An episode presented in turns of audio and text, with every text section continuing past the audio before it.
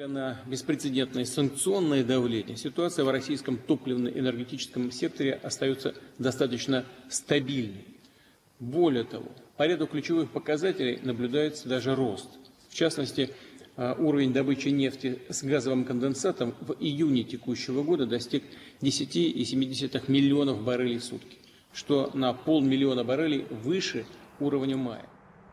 Добыча газа за период с января по май сократилась, но незначительно, всего на 2%. Такая устойчивость работы ТЭК была достигнута во многом благодаря своевременным мерам по поддержке и развитию отрасли, укреплению технологической независимости, повышению глубины переработки нефти и газа. Как известно, российские энергетические компании – это надежные, ответственные партнеры.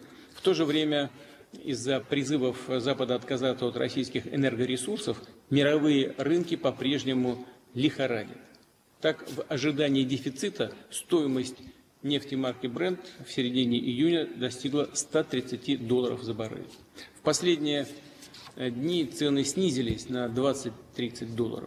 Произошло это на фоне прогнозов замедления глобальной экономики и наступления экономических трудностей в Европе. Это еще раз показывает, что санкционные ограничения в отношении России – гораздо больший ущерб наносят именно тем странам, которые их и вводят. Дальнейшее использование санкционной политики может привести к еще более тяжелым, без преувеличения, даже катастрофическим последствиям на мировом энергетическом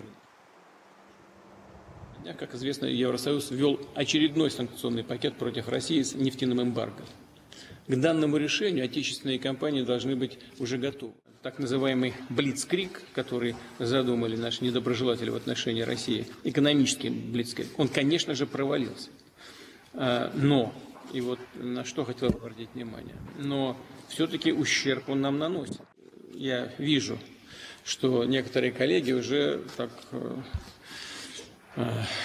как бы, несколько поверхностно начинают относиться к мерам, которые мы должны предпринимать по купированию возможных угроз. Мол, наплевать на них, на эти санкции, пошли нет подальше.